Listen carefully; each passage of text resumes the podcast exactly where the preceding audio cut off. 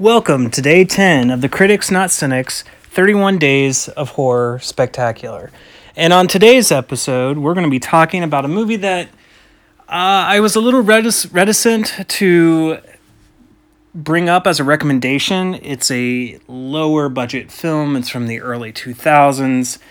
Uh, it's probably not a great movie objectively but it is one that I came across on Netflix a long time ago. And a little backstory on Netflix, I used to do the DVD as well as the streaming, and every time I would look for you know new DVDs to watch, I basically always went to horror.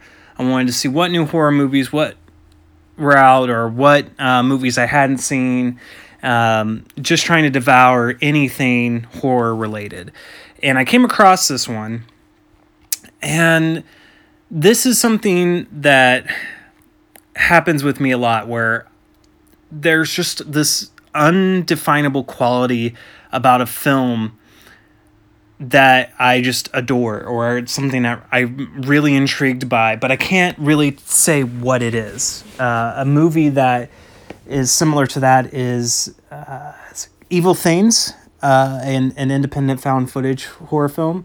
Um, you know, there's just something about the movie itself that doesn't quite make sense to me, but it, it's something that it, it, it has my attention and I can rewatch it over and over and over again. Uh, so, American Nightmare is very much a film like that. Uh, so, I, apologies beforehand if you go and watch this movie on uh, Prime. It's streaming on there for free uh, and you don't like it, I can understand why you wouldn't like it. But this movie just kind of holds a special place in my heart. The acting is not great. Uh, it's very uneven amongst the characters. Like the the leads are really good. The serial killer can overact a lot, especially at the beginning and definitely near the end. But she does have kind of a creepy quality to her, and it's one of the few movies that uh, you know, one of the few horror films, at least of that time, that was had a female antagonist as as well as a female protagonist. Um, so, American Nightmare, the basic premise of that is a deranged female serial killer stalks seven people whom phone in to a radio call-in show to discuss their darkest fears, and then a night-long game of cat and mouse is put into motion by the dark, sinister-looking murderess and the radio show that they call into is a kind of a pirate radio show. Um, they are all kind of college age adults. Uh, it's not really clear if they are students or if they're just a group of friends. This definitely has like a friends vibe to it in the sense of it's, you know, a group of seven friends. They all have this kind of coffee house that they all uh, uh, patronize and uh, they are all you know they all know each other. Some of them are in relationships with each other. A couple of them are sisters. Uh, the, the main lead is, is a sister. And you know and you kind of have your jokester you kind of have your jock. You kind of you know you have your smart girl. Uh, so i mean it feels like it's kind of riding off the curtails of Friends because I would assume that this I think this movie came out a couple years after Friends ended and that was kind of an aesthetic that they were trying to go for with their characters. And so when you're watching a movie you'll know what I'm talking about. And and it takes place on Halloween night. Uh, now the film opens with a short scene where uh, these two girls and uh, their boyfriends are kind of out in the woods and they're getting ready. They're trying to wait for some friends, I think, to show up, but then no one's really kind of showing up. And you kind of get a little bit of a backstory about this nurse who uh, was arrested or, or brought in for questioning for murdering uh, patients or stealing from patients. And uh, the girls, as they're going to like go use the bathroom, all of a sudden hear the guys scream and they're thinking they're messing with them and that's all just kind of a prank and uh, then they kind of come back to the campsite and the guys are dead. And then the one girl gets killed. And then uh, the other girl kind of gets grabbed by the killer and you know she just does this and this is where i'm saying like she's very over the top because of the screaming she does as she you know gets ready to murder her. I also really like the opening credits for this movie. I think it's very clever because it's opening with uh, Caligari, who's played by Chris Ryan, you don't really ever see his face a whole lot. I think at most you see the his you know bottom half of his jaw, and that's intentional because he's got the very much the radio voice, and his radio voice is one of the things I really like about this. Um, but he's setting up his kind of pirate radio station for the show, and as he's like kind of sitting down CD cases that's showing you know the actors that are starring in the movie, the you know casting director, the producer, the writer, the director, the name of the film. And I think that that's a very clever intro. I mean, it's very low key, it's very low budget, but they, it's it's charming. Um, so the main characters you have is Jane Toppan, who is Debbie Rochon, uh, played by Debbie Rochon, and that's your that's your killer. I mean, it's no spoiler. You see her from the beginning. Um, and she's the one who kind of is stalking the group of friends. And then you have Jesse McLean, played by Brandy Little, who is uh, the sister of the one of the girls that was murdered. Now, this film, or the rest of the film, is taking place the Halloween after. So it's been a year since the murders, and they're kind of you know doing a little bit of a memoriam in some sense, and and and Jesse hasn't quite overcome the grief of losing her sister. Uh, and you also introduced to Trish, who is her, I think it's Trish. I might be getting that wrong. That might be the name of the other sister. Uh, I apologize if that's so. Uh, but she has a younger sister who's also there. And then it's the, you know, Wayne uh, is played by Johnny Sneed, who's kind of got the love interest for Jesse. He's kind of, you know, the guy's too shy to say anything to her, but you know, is really good friends with her. He's also kind of like a he's a film nerd, and that's one that's one aspect of him I really like. Uh, you know, they're playing a game where they're running off these random quotes from horror films and seeing if he can name both the character or not the character but the actor and the movie and he gets every single one and one of the friends tries to you know do an obscure one and, and he still gets it. And anyways so they're listening to the, the the american nightmare. It's the pirate radio show. And caligari i have to say this because this will this will upset a lot of people. And i knew something didn't sit right with me when i first watched the movie and it wasn't until like later that i finally realized it. He talks about the the scene in halloween where Tommy drops the pumpkin and runs into Michael Myers. Um, but he calls him Billy.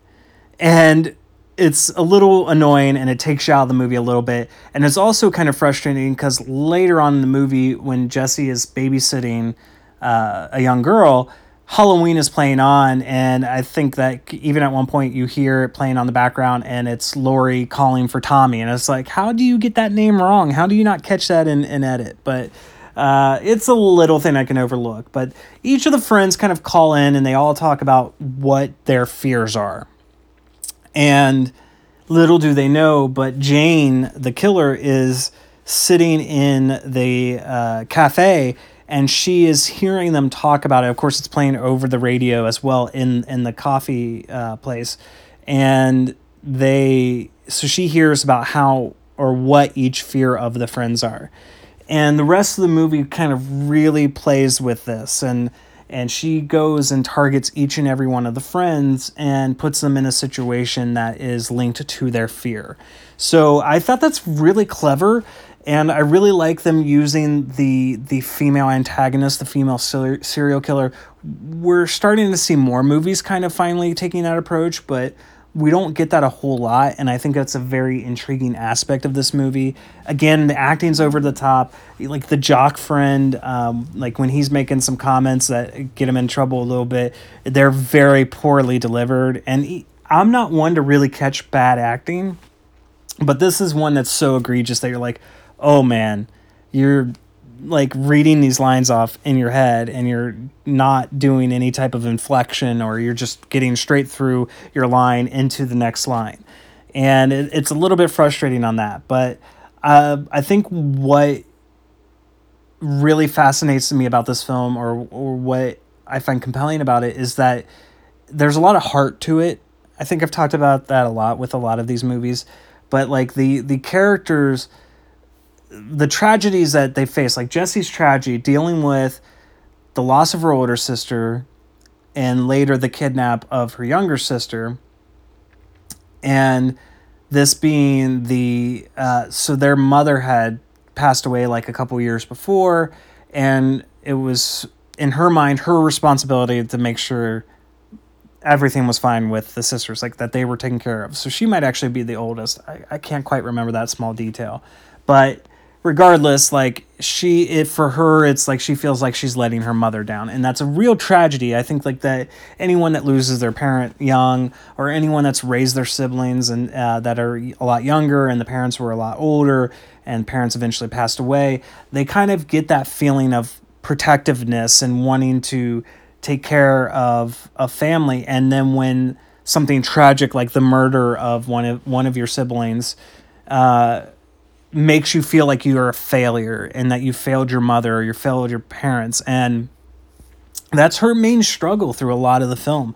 And i think that that's a really cool aspect that they that they explored with this that uh, Jon Keeyes who's the writer director uh, he really definitely had a vision with it. And he definitely wanted to kind of explore this sense of loss but also this sense of like overcoming it to go through the steps to you know come overcome those fears overcome those uh, doubts and do something about it. Because the whole climax of the film is basically her coming to confront this killer who has who has taken so much from her. And i think it's a very kind of strong meeting of, of minds and personalities and although Wayne is very much uh, a hero character, he's definitely not a white knight or anything like that. He's got his own little failures, and there's got his own internal struggle that like I can identify with. Uh, he's very much got strong feelings for Jesse, but he doesn't know how to express it, or if he's afraid that if he expresses it, uh, he's going to lose that friendship, and that's not something he wants to do. And so, like, since this movie's playing on the idea and concept of fear that's something that he himself is trying to overcome. And i i, I think it's these things that really make me fast uh, uh, you know fascinated for the film and that allows me to like overlook its shortcomings. The low budget the you know very low key lighting the the sound the acting. But I will say, even though uh, Debbie Rochon's acting is very much over the top in certain parts, she does play the sly killer really well.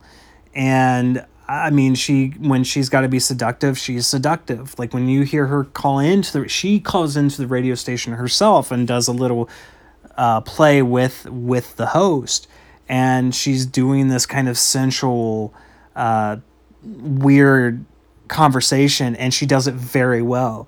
Uh, and um, Jesse, played by Brandy, does a really good job of kind of playing this conflicted young woman who is dealing with a struggle but also you know trying to be strong and just is like a genuine good person. And her character is very believable. And even like with wayne uh, you know, played by Johnny, he does a really good job of kind of being that good guy and that upstanding guy, and he's there for his friends, and he's going to do anything and everything for them, and you know, you can really empathize, or at least I can empathize with his character and his, you know, feelings, and then overcoming that fear, talking to her and expressing or asking her out on a date, and because the feeling's very mutual between them but neither one of them willing to express it. And so it's a, just these things, these moving parts that I think really make me love the movie. And I I can say like objectively, it's not a great movie, but subjectively, I, I really enjoy it. Like it's a movie I can watch all the time and I've watched it several times since my first coming over it. And like I was you know, eventually I got rid of the DVD and then it had been streaming on Netflix and then it went away from streaming on Netflix and I was like so heartbroken. Then finally it was like streaming on Prime and it's been like streaming on Prime for like almost three years now. So I don't think they intend on taking it off anytime soon. And I think it's worth a shot. Now, one thing I do want to also say is uh, Jon Keeyes followed this, I believe he followed this movie up with uh, Fall Down Dead, uh, starring Dominique Swain another and, and Udo Kier, and it's another kind of lower budget, but it's got more budget than this does, and it's uh, it's very interesting, and it's a definitely a step up in production value, uh, in acting, in writing. But one thing I really like about it is it's got a tie with this because at one point uh, in the movie when they're when they're isolated in the building and they're trying to figure out how they're going to get past the serial killer, uh, you hear Caligari playing on the radio talking about his show. And I think that was really clever and really cool. And like, I don't think at the time I was watching Fall Down Dead uh, that I realized it was written and directed by the same uh, director, by Jon Keeyes. So I don't think you can. I don't think you'll do yourself a disservice by giving it a shot. You don't know. Maybe you'll actually enjoy it. Uh, maybe you'll enjoy the things about it that I did, or maybe you'll find some other things that you like about it. Uh, I think it's very clever. It's interesting. Uh, it's fun. I I just had such a good time with it, and it's definitely one I can always watch. Um, rating wise, I think I'm going to go with a three out of five. Uh, I think that that's being fair. Um, I think like the what I like about it really outshines what I don't like about it. Um, and I, I I have to applaud again an independent film director taking what budget he could get and putting together a movie that for the most part really works. It's very interesting. Uh, it, yeah, it doesn't hide the killer, uh, who the killer is at all, but the cat and mouse game is really fun and really cool and it's a perfect one you know f- to watch on a halloween or at least in the month of october because it's taking place on halloween. So i hope you guys enjoyed this one and i hope you guys actually enjoy the movie. Please write in and or dm me on twitter uh, to let me know what you thought about it if you watch it. You know, if you don't watch it, no worries. But I would like to know what kind of a wider audience of people who've never experienced this film think about it. Do they see? Do you guys see what I see in it, or am I completely wrong? Because that's a strong possibility. I could be very wrong on this one, but I don't think I am. And I think if you're just a, if you appreciate film for film, I think you'll you'll like a lot about this one. So that's going to do it, and we'll see you guys on day 11.